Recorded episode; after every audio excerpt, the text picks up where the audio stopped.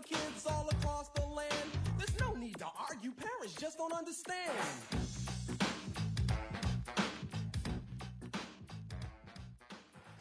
Hey, welcome to Culturally Biased, where we discuss everything in the culture for the culture by the culture. I go by the name of Shiz Pim. It's your boy O. Episode 30. 30. 30. Give me the basketball player for episode 30. Got to use the chef, Steph Curry. Having a phenomenal series. It's Um, one game, cuz. Relax. Well, okay. Alright. Phenomenal playoff run. Hype as shit, When he turned it on, he turned it on. Anyway, Two games, um, we back off of uh, just me and O going back and forth. So we got a guest in the building this week. Right. Um, going to change the conversation up, get back to giving some information back to the culture. We have an educator in the building. Yes. Um, someone has been giving back to our youth for many years. Um, and then we're going to have a conversation about education.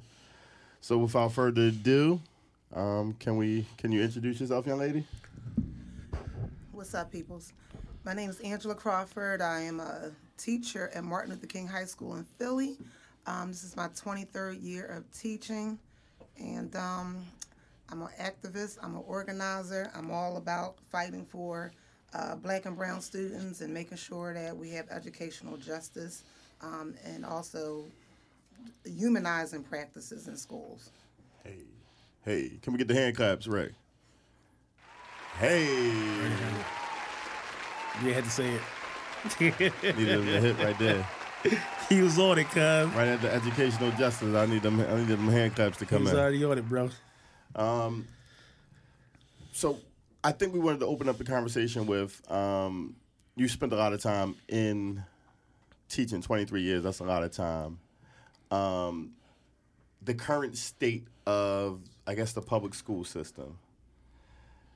Do you think we're in a, a good a, a, a good place from where we were, let's say, 10 years ago, or is it declining? Because I'm, I'm saying from somebody that's removed like 15 years from high school. being in this game for as long as I've been, I don't think that we are definitely not improving. Um, we are definitely declining. Um, back in, I was at Germantown when they closed, so that year they closed 23 schools, um, 30 altogether, but 20 of them was in the Northwest region of Philadelphia. Um, we're moving backwards. We keep cutting um, resources in terms of cash and people, um, and really basically just Okay, just really not giving a damn about black and brown children all over the city, um, just to say the least. We are in a place where um, we're ready to blame everybody else except the system. We blame parents, we blame neighborhoods, we blame violence, we blame, you know, all of these things take a part, but no one looks at the system. And you pouring money into a system or having a school like a turnaround network um, saying that we give extra money, but extra money to what? Nobody's asking the right questions. Um, the people who are making the decisions are removed. And do y'all really know that they're hiring like data scientists, people have never been in a classroom to make decisions about education?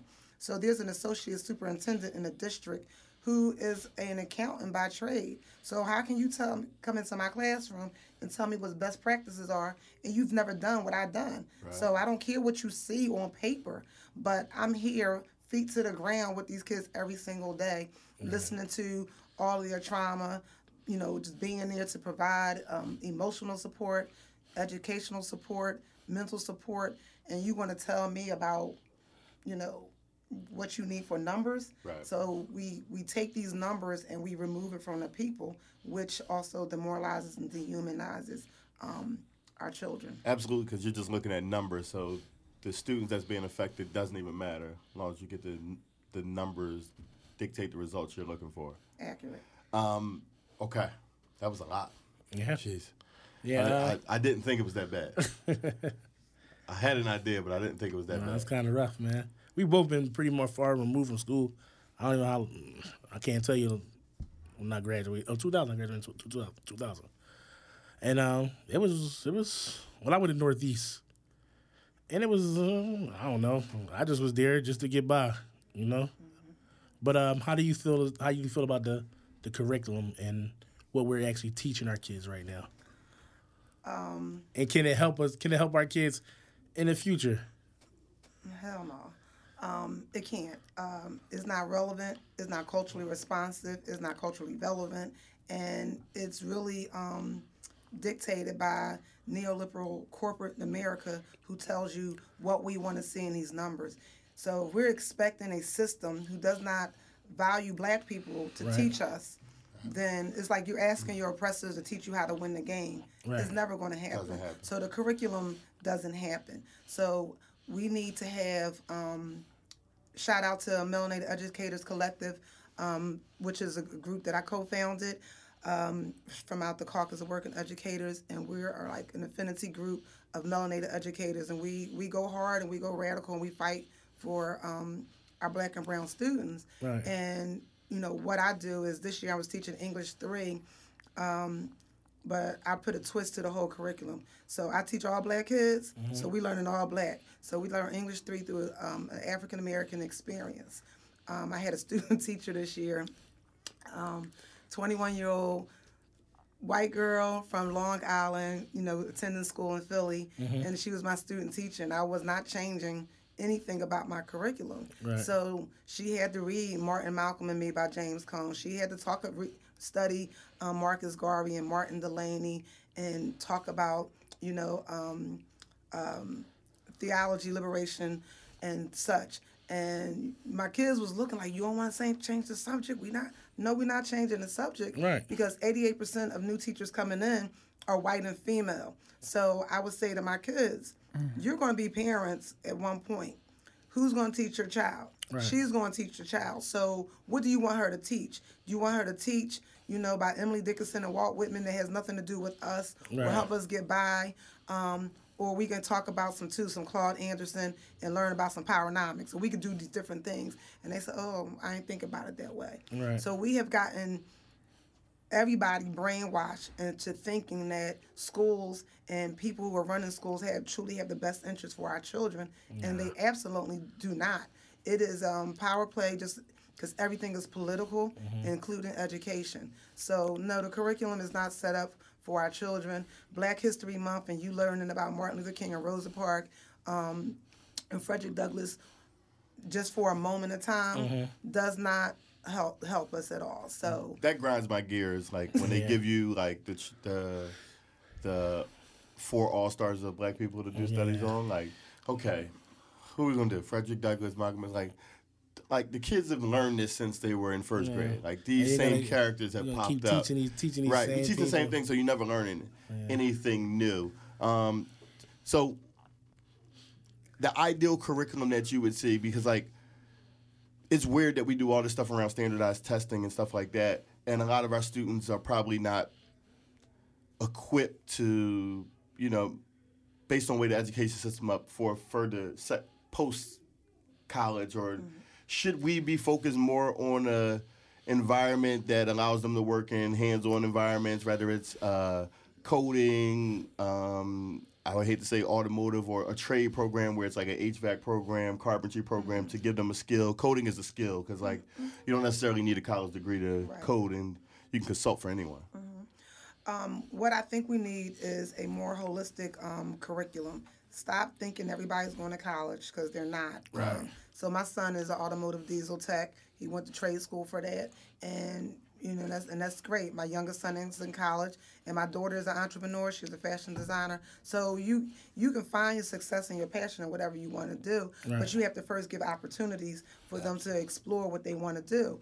Um, I think yes, all of those things are bringing um, vocation, vocational trades back, coding, uh, teaching um, investment, financial planning.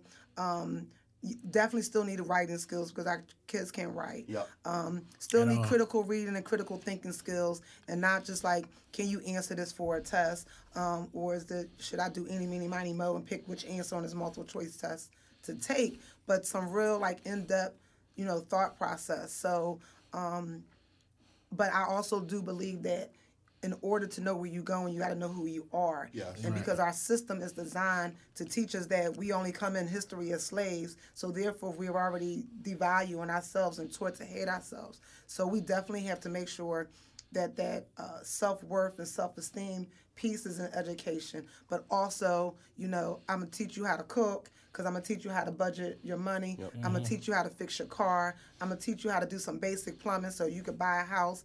And if your sink breaks, you need to call a plumber. Like, Absolutely. some basic things. So I think it needs to be comprehensive, but also holistic to com- you know compromise um, all of these aspects of what we really do in real life, Right. like everyday living. Like how do we do this? I would like to see even like from the agriculture aspect, like you when you think about it, like Farming. I can't use the land, like you know, Right. uh, I'm not ashamed to say it. Like I can't grow anything, like so.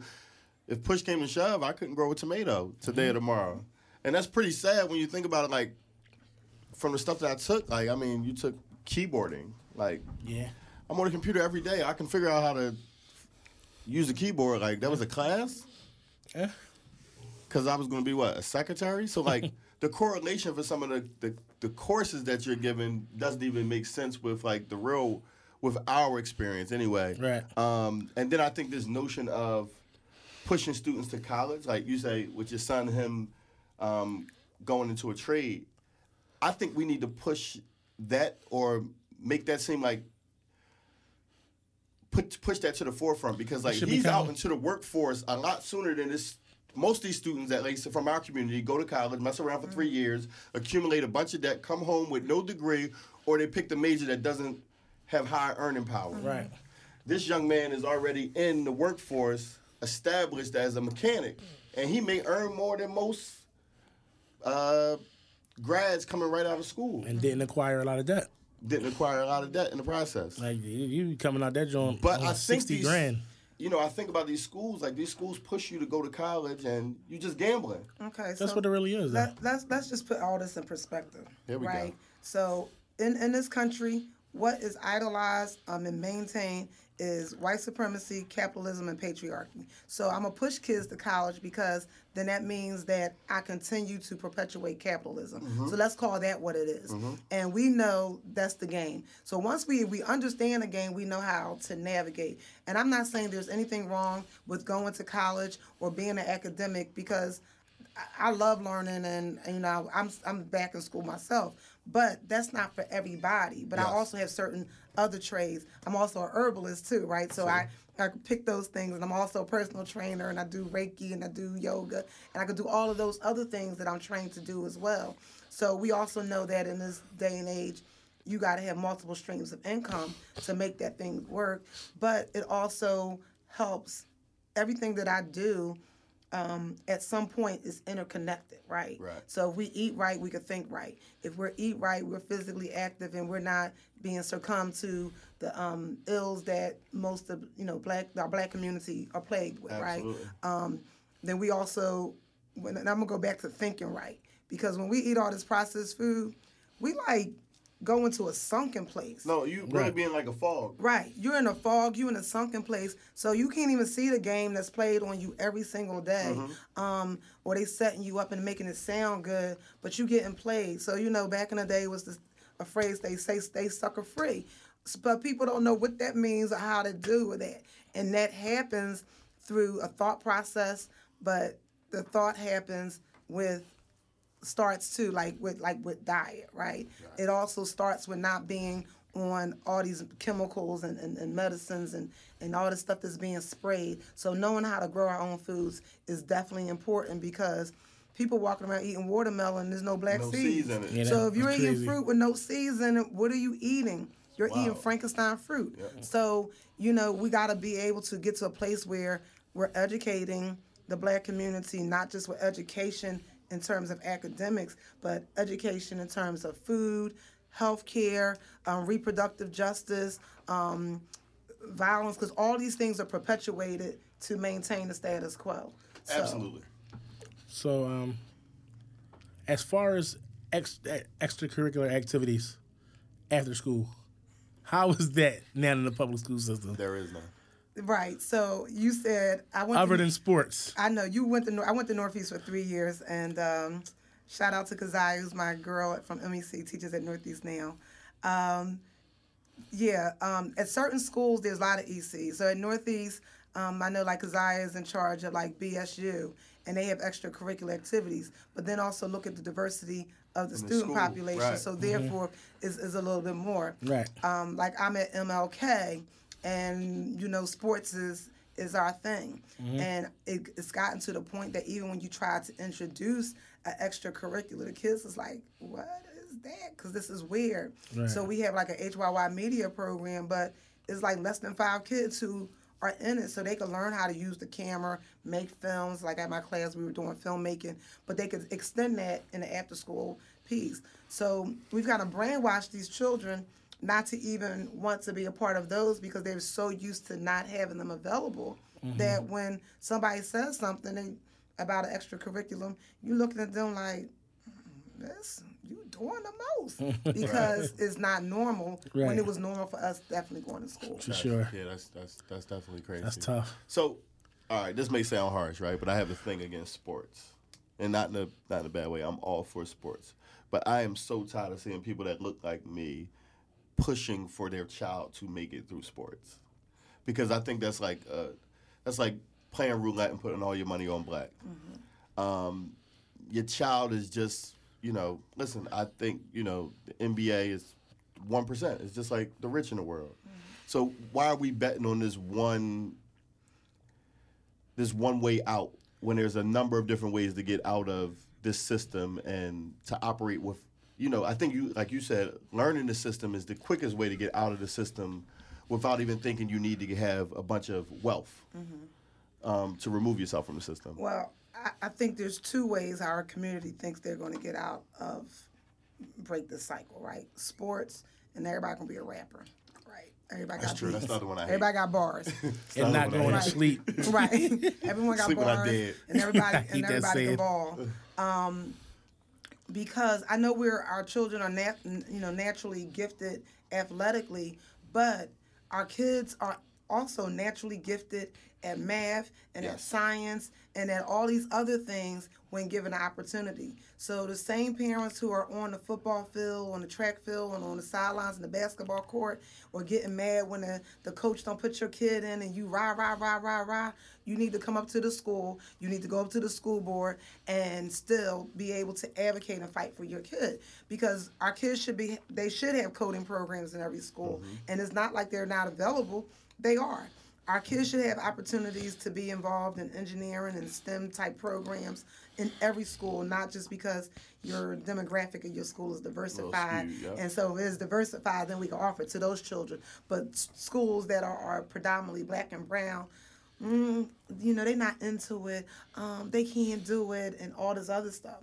So I do, I, I agree with you um, because even some of those parents who are rah-rah for their, their kids in sports, um, I, I don't see those kids in class, and then they trying to figure out, you know, it's fourth marking period. Grades about to go in. Miss, what can I do? You can you give me a packet? nothing Nothing. can't do anything. And, right, and I have a, a pet peeve about packets because you have a number of educators who give out some worksheets, staple together. You fill this in, and then all of a sudden you miraculously pass, or you got a B or an A on your report card, but you don't know nothing because you filled out some packets, or you did some multiple choice in a packet, and My mom, my mom used to always say, "It's something you ain't learned all year, all year round. How you gonna learn that in the last couple days of school?" exactly, exactly, exactly. But it's the same reason where it's like the same reason why you would fall back the following year because you didn't learn anything. That's the reason why like the school year is based upon hours Yeah, of learning hours. Right. So you can perpetuate the same thing. So if I know that I didn't really do any work first marking period, second, third marking period, fourth marking period, I did some work. I, I hustled. I was a little hungry. Then I passed. Then next year I'm not doing no work first, second, third marking period because again we keep repeating this cycle, and that's the setup. And parents, parents. Please stop falling for the okey doke. Like my kid don't have no homework. Then you need to walk up and figure out what's going on. What is mm. my child learning? Yeah. Cause you got to come to back to school night. You got to come to parent report card night. But don't just come and listen. Come and ask those critical questions like, what, what's your relationship with my child? Right. What exactly you teaching? How are you teaching them to be critical thinkers and critical consumers out in the world? Don't just hear because I hear, you know, teachers talking about, oh, well, my child's behavior okay, We shouldn't even talk about that. I expect him to behave. Right. Right. Well, but the behavior is also happening because you keep passing me these workshops, these worksheets. So if you just It's want me to busy do this work, right. worksheet, then I'm I'm bored, lady. I'm not doing Right. this. I'm about to cut up. So now you have a problem for me because you are undervaluing and underappreciating who I am and all my greatness. So Right. I'm gonna cut up. That- I That's got, a good uh, point. uh, we that was my main my main thing that I wanted to discuss the parent the parent relationship with the students. But before that, do you think um they like they should offer like a uh, a class for credit for kids to, uh, for the kids for the students? oh, like so- financial literacy. Yeah, Oh, okay. basically yeah. So um, I suppose we're moving to 12th grade next year. So I'm in my twist of my English for uh, financial literacy is, is in there, investments is in there, um, because I you sending kids out to the world and they asking me how you know, Miss, I just got a job and how I cash my check, Right. and you Oh, know, crazy. Oh, right, um, Miss, I got this application. Can you help me fill this out? Or Miss, what this mean on this application? Or you know, things like that. And when you know, I know as a parent of having three, you know, adult children at this point, these are questions like I know they have to ask, and if I don't have anyone at home to ask, where am I learning this from? Like, okay, I got this debit card. What do I do with it, and how does it actually work? Or they offer me this credit card at college, and They waiting for you. and now I'm happy because you know what? They are waiting I'm for about you. to get juicy at the mall. I'm gonna be dripping, right? Yep. So got now I have all this debt again, right? Yeah. And I can't pay for it. So none of those conversations are happening. So to to I think those classes are needed, Wow. but I'm also need to talk about like who we hiring in schools Right. and um, why the demand for black educators and not just because kinfolk ain't always oh, Always kinfolk. kinfolk, absolutely. But Yeah. how but the need to hire black educators who are very much aware of our struggle and our fight Yeah. and have walked through many of the same struggles that our students walk is so important that we get more of those educators in the classroom. So that's why I'm talking to this young man over here. Like I need him to come and be a teacher, right? Right. So he already working with the kids, just cross on over because what happens is we need we need you in the classroom. Right. Um, they need you in the classroom because again, I said 88% of new teachers coming in are white and female. They come from the suburban district who can't understand, and we understand the historical racial implications of white women. White women cry, and then the whole world wants to listen. So you as black men or our black students sit in the classroom, if you seem too big, if you too dark, if you seem too aggressive, you too loud, then now they're fearful of you. So Yeah. now we about to walk into this system of pushing you through the school to prison pipeline, which then goes into this mass incarceration, yada yada yada Right. pattern. So all of that is real, and even picking our educators so that we know what to teach, how to teach. Because if we did, and we go back before Brown versus Board when we have black communities and everybody lived in the community. Mm-hmm. So if I seen you walking down the street and I knew you do well in the test, and I'm like, yo, Sean, that's what's up. You got a hundred in your test, Right. right? Right. Well, you see me at the corner store and you was the pastor because churches at that time was big, right? Mm-hmm. In our communities, and you see me and you was like, oh, I like what you did at that basketball game. All of these things are important in nurturing and developing our children. Right. So we need our village back. So we definitely need you in a we need you in the classroom. Absolutely. So, um, to piggyback on that, um, because I think it's it's a correlation between like so going to college. I went to I graduated from Penn. I got to college and like my mind was blown. And literally, I was a kid that acted out in school because I was never challenged. Like I felt like the work was too easy. Like this is crazy. Right. Now it's time for me to just start trouble because like I knocked out your worksheet. Let's get to it. Um, but then I get to college, and it's like, oh, you got to really think Yeah. mind blown because like I, I don't know how to think i don't know how to study because i never had to do that because i found the work easy all the way through like nobody in my household nobody checked my homework since i was in like sixth grade Me neither. like it wasn't no checking your homework No checking your Um, homework. we only cared if you got in trouble and i had to leave work Yeah. and come up there other than that like you good Yeah, because my mom used to be like, if I gotta come up there to school, I'm whipping your ass in front of the whole classroom. and we understand the situations that was like the situation that they was in where I was like, you put me in a tight spot if I gotta leave work to come get you.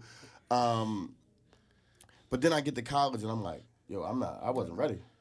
yeah. And it took me like a year to figure out college. But I watched like it was a class that I came in with, and I went to a state school, and you know they bring us up there because like, hey, you know, we need some diversity. Right. Got to hit these numbers. We need some diversity. I say we came up there like 300, and I mean they wiped out like 70 percent of them within like the first year. Mm-hmm. Because you're just not prepared for that environment. You have You're too much built. freedom. Mm-hmm. You know, I, I- you know, you know. I hate to say it. I seen it. Like you get the refund check, you go grab work. You mm. up here, mm-hmm. start your little, you start your little cartel, and school is just like completely out. That's the last thing you worry about, cuz. You got your work, you partying. and, I, and I've been to y'all we are, we are like nowhere near prepared for that world that we walk into. you can't be prepared when somebody giving you packets. Um, and that's my whole argument, right? So, um, like I said, I've been in this game for a long time. I'm in contact with many of my students, even from 23 years ago. They like they're like 35, 36 now. I'm still in contact with them. They still in contact with me. Um, I just had some kids who graduated last week that I taught them when they was in eighth grade. Um, and you know, I know what I put into them. Like I know I'm mommy, auntie in school. I, I know that. Um, but it's always about this thinking. So when even I was teaching, I did 15 years of middle school. So even when I was teaching middle school, you know, Miss, this work is too hard. Your the expectations that you want for these kids is too much. And I said, no, these kids have to know how to think. They have to know how to write. You can't just tell me the answer is blue, but why is it blue? Just to justify why Right. it's blue. And so when we get to high school, it's the same thing. You know, so like my kids this year are, are complaining because um, their final assessment is basically um, it's double spaced. So I want them is it's like fifteen hundred words. But I broke out this ref, uh, sections of reflection papers because I want you to tell me reflect upon your year, not just in our class but school overall. We talked a lot about you know um, them and, and their intersections of life of race, class, gender, social, economics, and how they fit in the, fit in the world and how they navigate and the things that we read and the things we talked about and learned. So I want to hear the reflection paper. I don't really need to give you, you know, questions on because when we read aside a second market period, like I love the book, great, but I don't need to give you like all these questions to answer. But I want you to take everything that we we've learned this year and tell me what you got from this, Right. right? So, you know, I know that's like a college level paper, but that's what I expect from my 11th graders. And even if it's not in the same detail of a college student, I want them to be able to think and reflect about, you know, this was presented to me. Um, does it change the way I look at the world? Does it change the way I think? Does it change the way I move? You know, how is this different from the rest of my my academic, you know, uh, history? Like, I really want them to pull all these pieces together and synthesize that information. And I know that's a higher thinking skill, but that's my expectation. But they know that. And the first day I come in, you know, I um, I tell them, there's no passing my class unless you think. Right. I'm not. There's no. I think all of y'all beautiful. I think y'all cute. But I'm not passing nobody on cuteness. I need you. But the to level, think. the the expectation that you're placing upon them can be correlated in the real world post your classroom. Absolutely. Because when you go to work, somebody's saying, "Listen, this is what I need done. Yeah. It's due by I'm not and such tell you how to do it. I just need you this to done. figure out." Yeah, absolutely. And I'm glad you said that because when I um, we did a film project, or a lot of times when I give projects, I tell you these are the parameters. You figure out how you want to give it to Mm-hmm. me, and they have no imagination or creativity because everybody tells them what to do, you know, step by step. And I, if I wanted that, I could just find that same picture on the internet, right? Right. What I had in mind.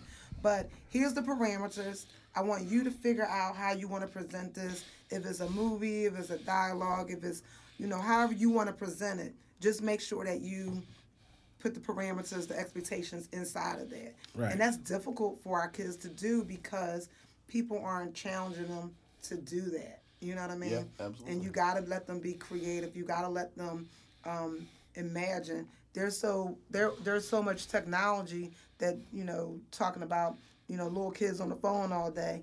They don't have a concept of what's what. So when we were little, Smartphones make people stupid. Yeah. Exactly, because you know when we were little, we were making forts and stuff, and we had our mm-hmm. little men and dials. You had and a bunch stuff of and- sticks, and it was a whole world. And you had a whole world, mm-hmm. and so you know I'm having those conversations with students today. They're like, "Miss, nobody don't do that." I was like, mm-hmm. "Who doesn't make forts and tents no more? Like everybody did that with a blanket, does right?"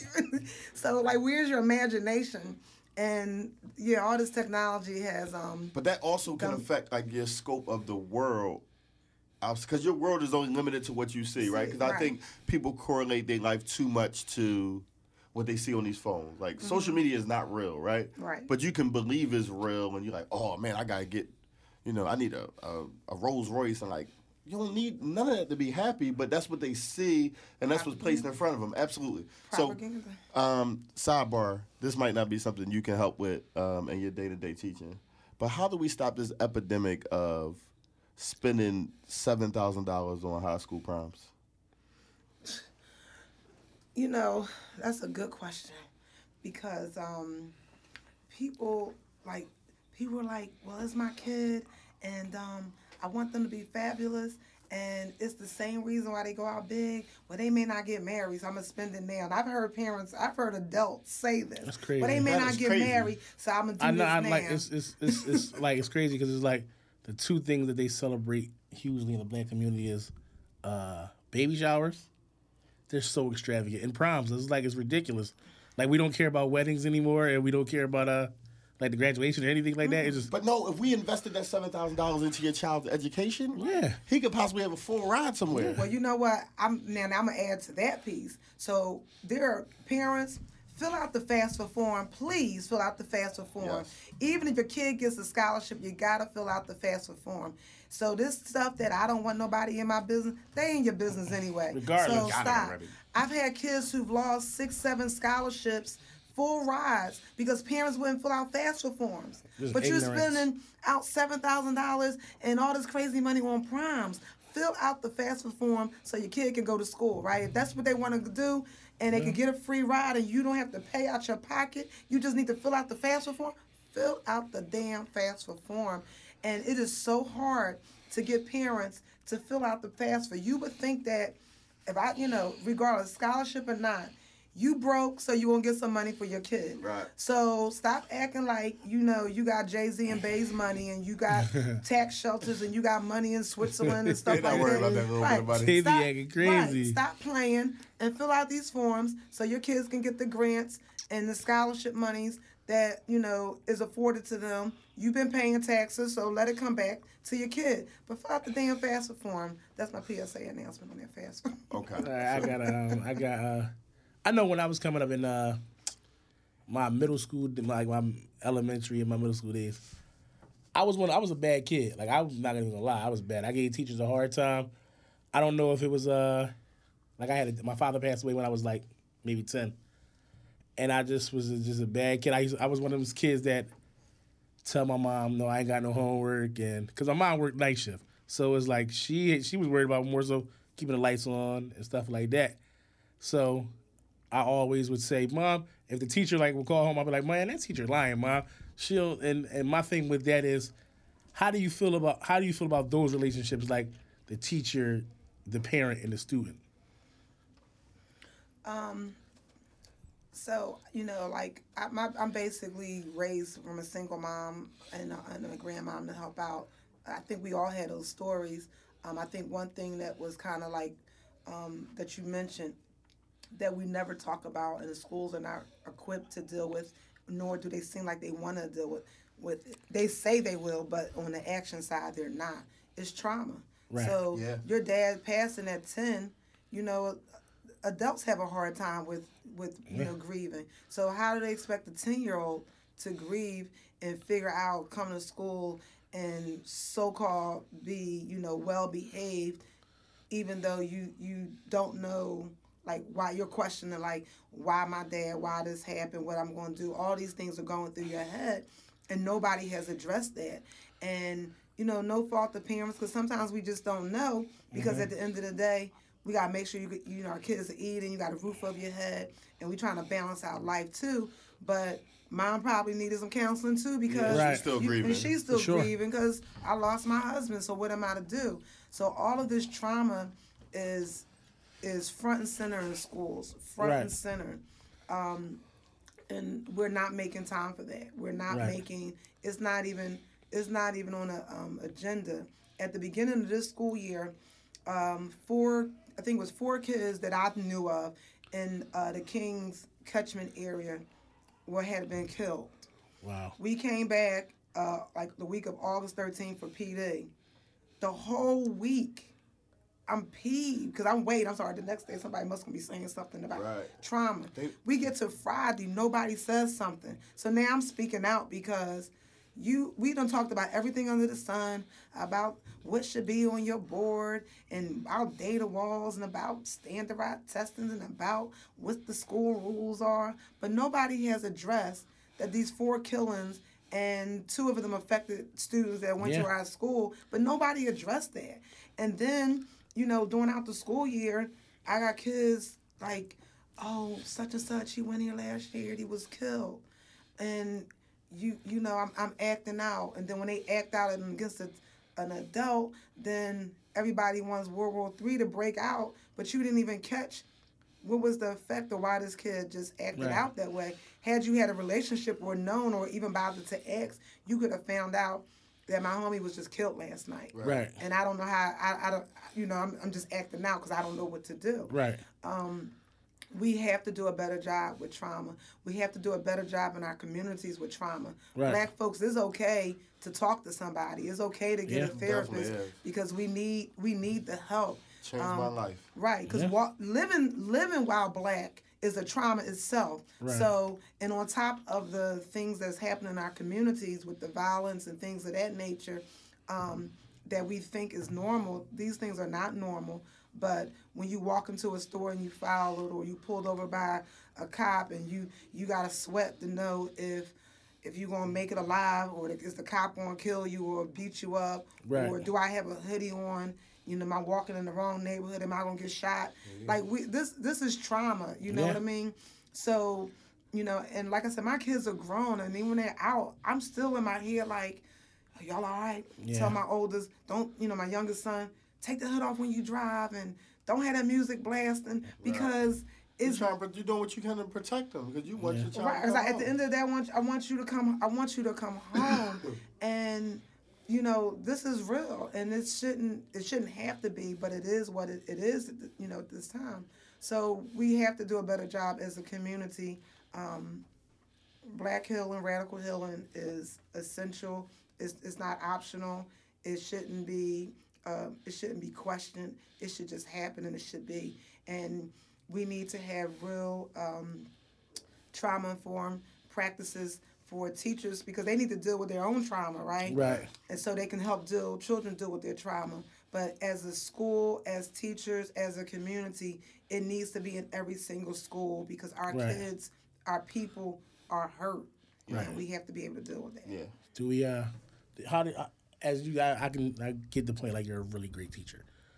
How is? Uh, how do you think the? Uh, what do you think the parents weigh in with this? As far as like, uh, What role are they do are they doing it? Are they doing a good job as a parent sending their kids to school, or they like to just uh, you deal with my kid for eight hours, six hours, eight hours, I, or I, I putting their it- problems on you, basically? No, I think it's it's a lot like w- what what experience is shared here. Like you know, your mom just trying to make make ends meet so to feed you. Um, you know, making sure like your homework is done, trying to trying to raise you to be the best person that they know how to be. Right. Um, like I'm the first person in my family to go to college, so it was just. You know, I had just people in my life that was like my mom didn't like really push me to go to college, Right. but it was also expectation like C's don't work here, right? Right. Um, so this is going to be a problem. And even though my dad wasn't in my life on a daily basis, education was important. My grandmother, education was important because she had to stop going to school in the sixth grade um, because she had to help raise her two younger sisters who graduated high school. And I think she felt some type of way about that too. So it was always like, you know, my nickname as a kid was Pumpkin. Pumpkin, you got to go to school, you got to get your education, you got to get go, go. So it was always kind of like pumped in for me to do that, you know. Um, but I know that there was trauma, like you know, there was domestic violence in my household, which which led to a split. So that was trauma, but there was balance. So I think parents, traumatized parents, do the best that they can. Right. But I know traumatized parents also want the best for their children, Right. regardless. Um, and a lot of times they could come to schools for help and they can't get help until their kid is already in the system. They see their son or their daughter going wayward and they come, they come to the schools begging and pleading and there's nothing available to them until their kid gets some type of record, juvenile record. Right. Then we can do X, Y, and Z. But there's nothing to help them before that. So I'm not at the belief that um, most parents, uh, most black, I am at the belief that most black parents want what's best for their children. Right. There's always going to be a minority that kind of fits in for other reasons. Some people may be just more traumatized than the other, and they don't know how to to give to a child or something of that nature, right? But I don't really wholeheartedly believe that anybody is like, you know, I, I, even though I heard like, Miss, they would choose, so when they would choose is on you. I, I've heard that too, but I don't really think that's coming from a place. But of, she might not even know that, like, yeah, she Yeah. Don't, she just don't know, like, I, you know, it's a relief when they with you because I don't know what to 'Cause I do need with a them. Yeah, Right. I, Right. I don't know what to do with do it for 'em. And then you can look at it like, you know, every environment's a little bit different, but you think about it, it's like some of these environments are a little bit worse where, you know, I mean, you look at like some of these single moms and the situations like. I think we should give our black. I think our black women always need more praise because like what Yeah, they make sure. do with like I'd be like, damn, you got by on that, and I'm like, I couldn't. I don't, even, so- I don't know how you made that They work. so much stronger than us. I'm how you make lie. that work? I don't know. But they Like- made it work. But let me spin this another way. What role does these food deserts play in our students being able to get the proper education? Because I think it plays a bigger role than we acknowledge. Um, our children come to school hungry. When they get to school, they're not offered a nutritious meal. And then, I hate to say it, but like after school, you know, some of them are going home to no meal. Well, that's true. Um, and then they have policies where if they stop to get a breakfast sandwich in the morning, they can't bring it in the building, and that's that's some whole other Wow. foolishness, right? Um, I think food deserts play a a unfortunately a drastic um, effect on our children.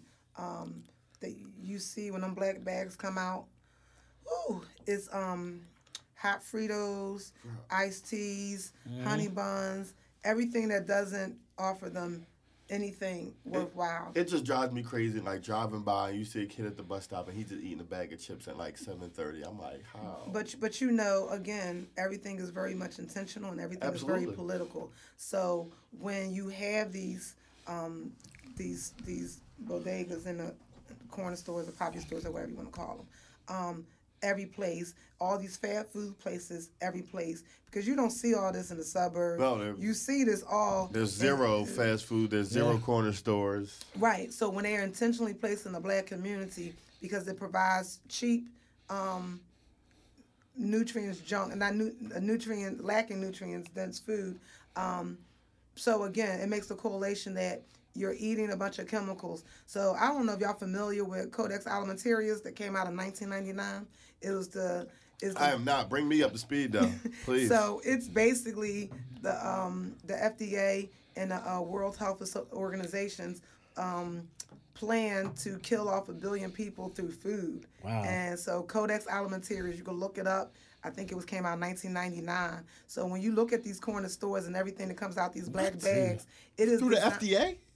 The I mean, I know yeah, the FDA is a little yeah. wild, but I'm saying through the FDA. Huh? Yeah, people mm, don't think the government got your back. No. I know yeah, that. I mean, yeah. they work with. I mean, Yeah. the FDA is run by F- Tyson and uh, right. Perdue. The FDA and the World Health Organization. Again, everything is about money, which is why Yeah. we can put a piece of rolls on a on a TV all day because you you and that's just, so think about it. When we were little, all these people that have cancer now, this They didn't have cancer. this They ain't have cancer, cancer. right? It's the processed food. It's, it's so think about it, it's the food, right? So we have kids, a high number of kids with diabetes. Why? Because it's the food. stuff in the food. So mm-hmm. when we, you know, people like, oh, you in that conspiracy theory? I'm just saying, let's look at the patterns here. So even if you go back to slavery time, they were giving you the slops that's left over, right? So why you think they're giving you much better food Nah. now? They didn't care about you then, Right. and they was and you were considered property, and they we were gonna make money for them and built this country to them, right? So now that we're not enslaved in that sense of the word, why you think they're gonna be like, oh, here's this avocado and take this spinach and this broccoli and and let's make sure that you come on there. So I think that's really in part like because I think it go hand in hand with like the pharmaceutical company. Like it's it's it's big money in keeping people sick. Yeah. Capitalism 101. Yeah, it's Every- big money. It's big money in keeping people sick. Sick. So the the more you know, man, it's, it's Cause grandma used to grandma used to live at ninety five, eating eating that same eating that same them same greens, them same but it's the candy same. yams. But I look at it like Bananas different. just growing up in that environment, bro, I still like like I, I say that I probably said this on here before. Like even with making a, a decent living, I still have a lot of those bad eating habits. Mm-hmm. Like I've been able to cut some of them I out, think this is a but like some of them. But, but you think about it, it's your early exposure to Yeah. them that it's it's a part of you now. Yeah. Where like my children, like nah, They don't they don't, don't, they don't don't eat that. Like, Yeah. I, I'll that's good. a piece of That- fruit that's first, good. but No, like, that's great. but still me, I'm like, man, I'm grabbing, I'm getting them chips right there. like, like, wow. Well, brothers, I'm, I'm, I'm gonna put this other PSA out announcement. You talking about food? So, black men, we know y'all like to go to the doctors, right? I'm a And we- hypochondriac. I'm there. Yeah, I- Okay, I- well, I'm But we don't as a whole. You're as right. a whole, you don't like. Luckily, to I go, started working at Penn because I wasn't one of the people that went, Right. but I go often. And maybe John Singleton could be here, right? If he was dealing with his hypertension, right? Right. Right. Um, y'all gotta go to the doctors. Yeah. Um, you gotta you gotta get checked and you gotta take care because technically, we we black women need y'all. So we need y'all here. So please take care of yourselves and, and go to doctors, get your checkouts, eat right, exercise, live right because it's so important that you be here to raise our kings and queens um, that that you brought into this world. And we can't do this without you. So Yes, sure. that's great. take That's that's great to hear. For sure. Great to. Um, anything you want to chime in with, young man? You know, Yeah, I'm fine, fine. The teacher did a very swell job, and I mean, you you work hands on with these students every day, so I think you should well, at least. well, hi everybody. My name is Ryan. You know, Ryan Lee from uh, working with Kenderton right now. STS worker, be behavioral health worker, however you want to put it. And um, yeah, I'm in the schools with your children, preferably North Philadelphia right now.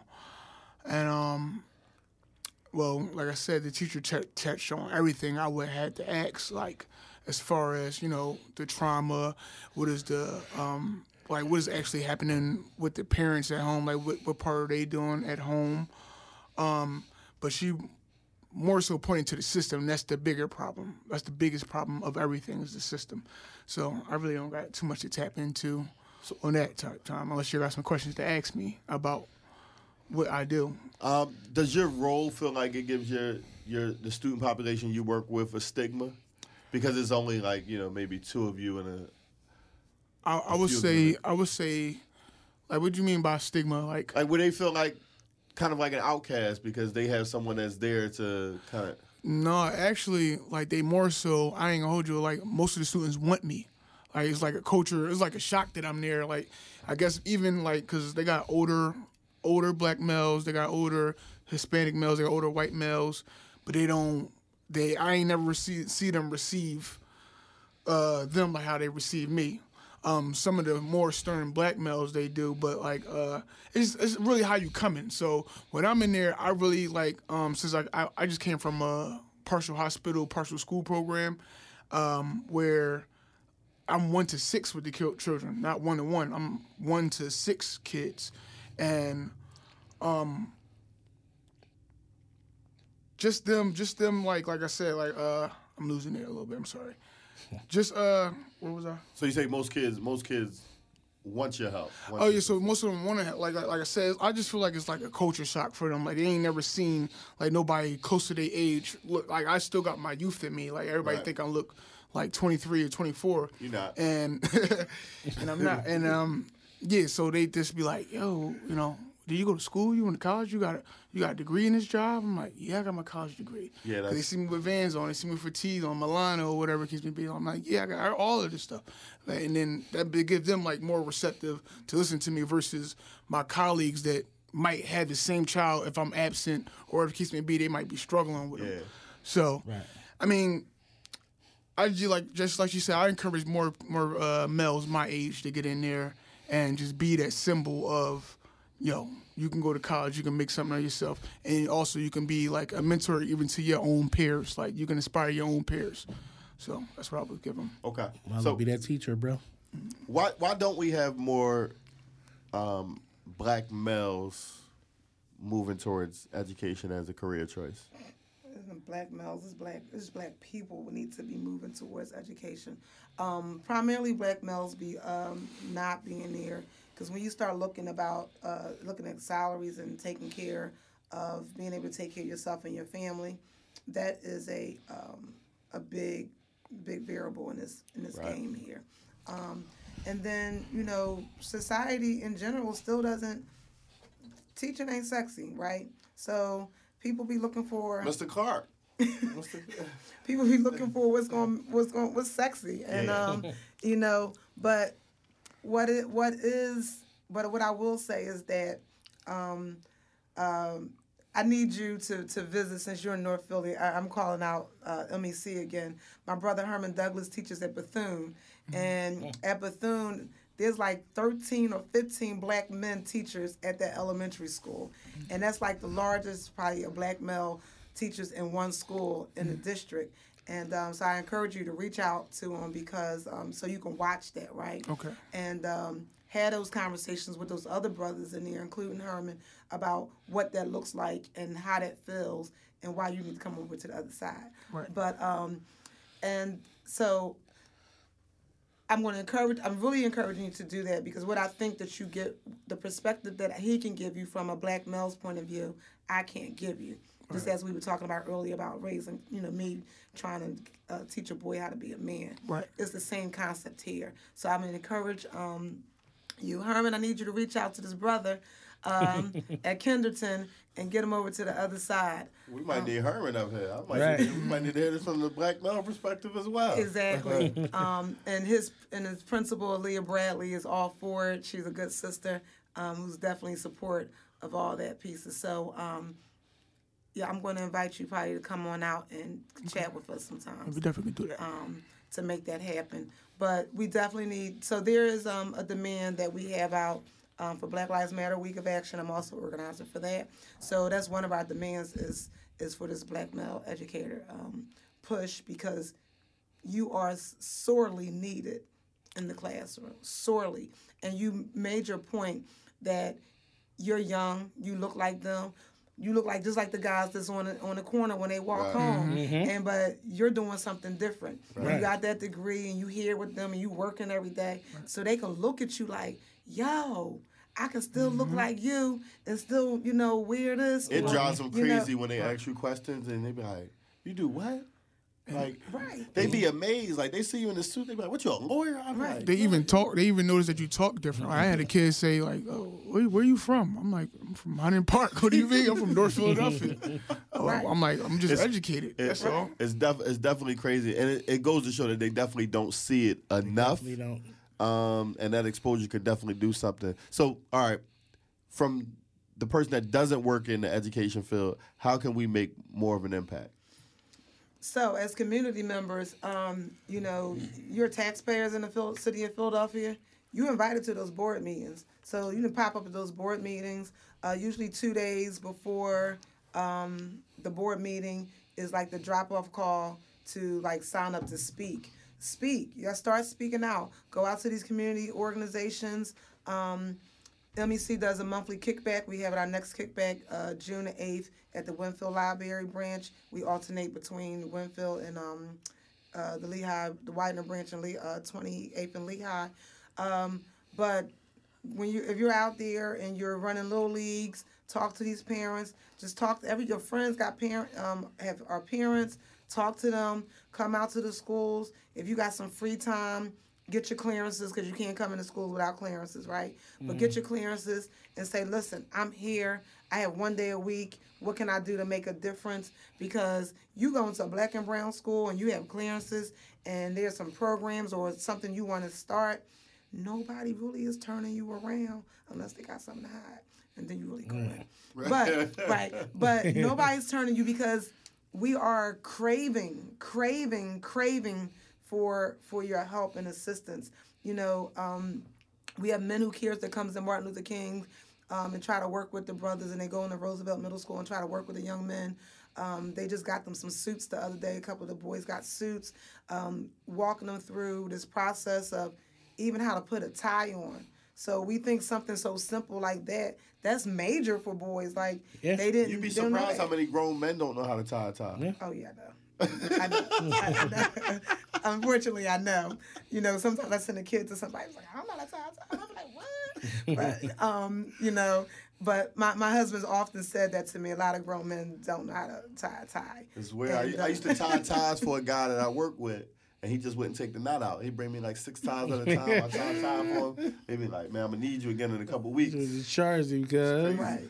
But you just, you know, yeah, all those things of you know, even how even having conversations. Uh, early in the year, I had a conversation with uh, my classes, and one class in particular is, is quite boy heavy, um, and even how they look at black women and some of I this one class I was really really bothered by in my spirit I was bothered because you know if you if you just Instagram fly or Instagram reputation that lack of respect like they don't put you in the same like well if it's your mom or your grandma oh no I see her different. But these other girls they they just want your money or they just sleeping with everybody. Like this whole That's what I'm- idea that- that's- about teaching that's what I meant though. That that's solely what I meant, and I'm saying for all of us, you know, um, that's where we need to step up and like, you know, I know we got uh, somewhere along the line, maybe it's the '70s, maybe it was the '80s. This uh, this Rolling Stone mentality became um, very popular, where you know you could procreate with somebody, and you, then you just move on, and everybody's disposable. We need to remove that from our community as a whole because we need to cherish our black women, um, so they stop feeling so. You know, at times I think y'all feel worthless. I say.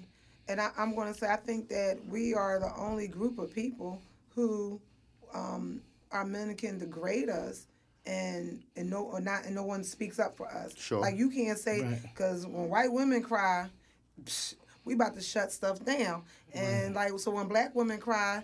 Oh, you be all right. You you you you you, Tough you, you know you toughen it up, or you just overthinking. You imagine and stuff. You so dramatic, but it, it can't be that dramatic and we over we're doing too much and then another um, group of people they women have a problem then you know soldiers come out That's we, what I'm- we, that- we need our we our need men our got to do that, man, soldiers for us, Yeah. because sure. our teenagers should not be looking at women. I hear that. I hear that so often where.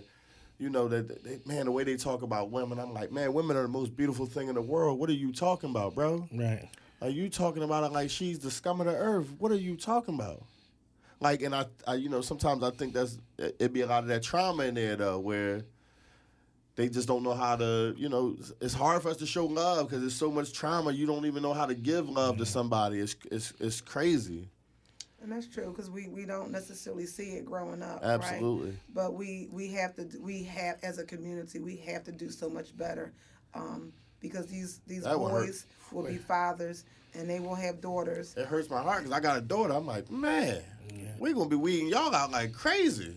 You think you're knocking on my door with that nonsense? What's up, old head? Not, not here, son.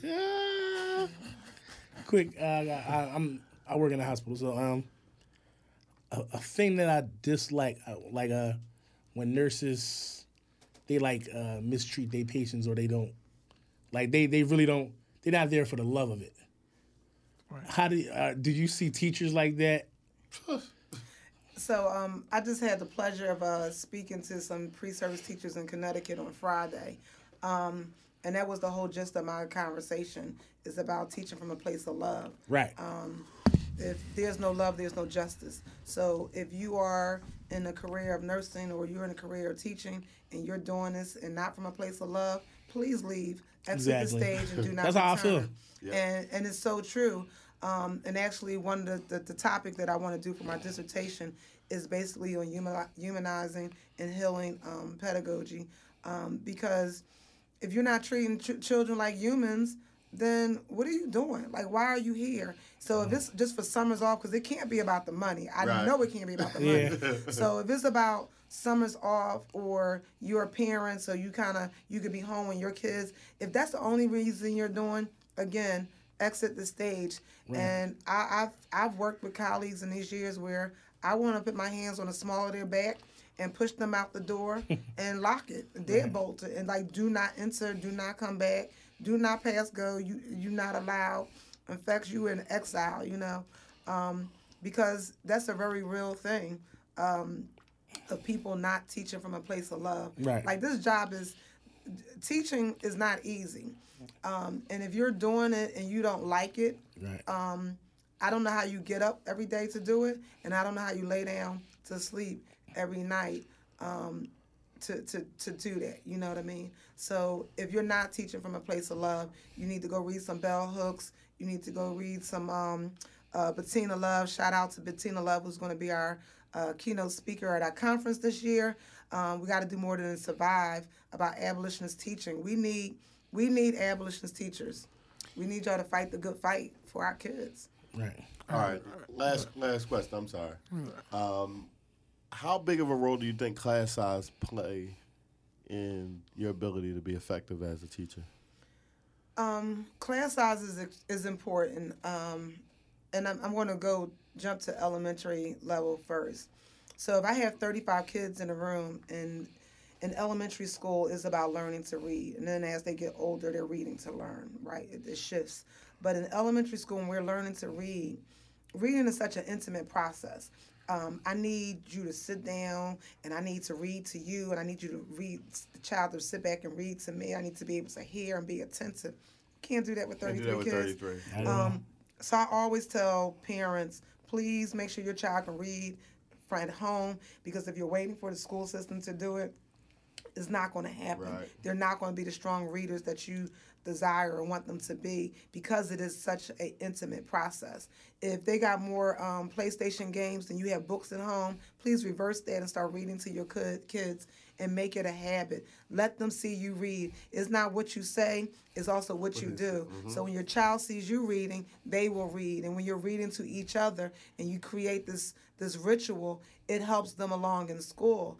Um, so don't think that you you send your kid to school and they're going to learn how to read or they're going to learn how to write in a large classroom. Um, there are many elementary schools that are either private um, or in the suburbs where they have 23, 21 children in elementary uh, schools and they have two teachers in a classroom. So that's pretty much one in 10. So I can do a whole lot more on with a ratio of one to 10 than I can with one to 33. Right. So when you cut those resources and you take out these um, the resources that the children need and the teachers need to help them with the children, you just again as a school system, you then say we do not value your child and we do not have this this money to do this. So you find all this money for other things, um, then you can find money for this. So like I'm paraphrasing roughly, like Nelson Mandela has a quote: "You can judge a society by how well they treat their children." So if we look at how society treats black and brown children, we already know what they think about us. Right. So parents, you got to do this at home. Like education starts at home. You are the number one parent, and it doesn't stop because you send them off to school. And I know life is busy, and we trying to maintain jobs and houses and feed. We can still 15 minutes. We could find 10, 15 minutes to to read. You know, my mom used to um, my mom used to you know, my music was big in my house with my mom, and um, I remember really good. The whispers, Olivia come on, will come on. My mom said, "Just shh and listen." And what does it mean? And what is he saying? You know, so it was about prostitution, right? So she, but she had me analyzing these these lyrics, and my mom would often do that with music, making me critically think about lyrics and what was actually being said. Um, so those are things you could do in a car, you could do in a house while you cleaning. So it doesn't always have to be, I gotta find time to sit down. You're in a car, you know, turn the radio off and have conversations about what you think is going on. Um, you know, Alabama just shut down abortion. So have that conversation in the car and, and what does that mean for women like and specifically what does that mean for black women and black poor women who live in Alabama. So we can have all these different types of ways to dialogue and critically think with our children and we have to just do it in the, in the means and the structure that kind of fits our life but we can make the time to do that so when we make the time to get our nails done and our toes done and our hair done you know have some happy mommy time or i need a drink time we got to still find and nothing's wrong with any of that Right. but we still got to find time you know um, still moments of the day to spend those intimate times of learning with our children Absolutely. Anything you want to tell the people about that you got coming up, working on? Uh, yeah. So working on send out all your positive vibes as I work on this dissertation. Woo. Um, this is crazy. But um, uh, Melanated Educators Collective have a happy hour tomorrow. Lou and Choo's from 4 to 7. Come out and support. We're selling fish fry tickets. Um, we're having our fish fry June 8th at Champagne's to support our second annual conference that is for black teachers, black parents, black community, black children um, to support. We have uh, Bettina Love coming out as our keynote speaker. You got to hear this sister. She's so down for the cause for our children. Um, and then June 8th is also a kickback at the Wynnefield Library uh, for MEC. So um, those are the um, things that we're working on. We're also in collaboration with Black Lives Matter Philly. For any teachers out there listening, um, we have some mini grants uh, that we are working in co- um, in cooperation with BLM Philly. So come out to hear about that. We're offering some money and some training and some learning uh, for teachers out there. So come out and hear about this work we're doing. Come out, support us because we're really just doing this for for our people, our community, our kids, our parents. Can Where we can, find, where can they find? Go ahead, you got it. can you find can we find you on any social media? Okay, so on um, on Twitter we are Melanated Educator Collective. Um, on Instagram we're Melanated Educators Collective. On what else am I missing? Twitter, oh, Instagram, Facebook we're Melanated Educators Collective, and our website is www.melanatededucatorscollective.com. Um, and um, if you can't find that real quick and you need to find me on Facebook to connect with me, I'm Angie Girl on Fire, A N J I Girl on Fire. So um, look me up, reach out, and I can always uh, make sure you get on our list serve. Okay, great. Definitely. Thank you for taking the time. Um, it was a conversation we definitely needed to have on this platform. Anything we can do to support you in the future, please. We are here. Um, an event you need promoted, just you know, shoot me a text. Thank you. We'll definitely uh, extend the platform to do what we can. Can I shout out John? Yeah, absolutely. I want to shout out John uh, Williams, who is the parent, the father of uh, one of my uh, students, Tamir Williams. So, uh, good looking out. I had an article. Um, fe- I was featured in Atlantic Magazine um, that I shared with him, and that's how he got in contact with you guys. So, thanks for reading it. Thanks for um, allowing me to have this opportunity. Shout out to my guy John, man, college roommate. We go way back, man. Episode thirty. We are out of here until next week.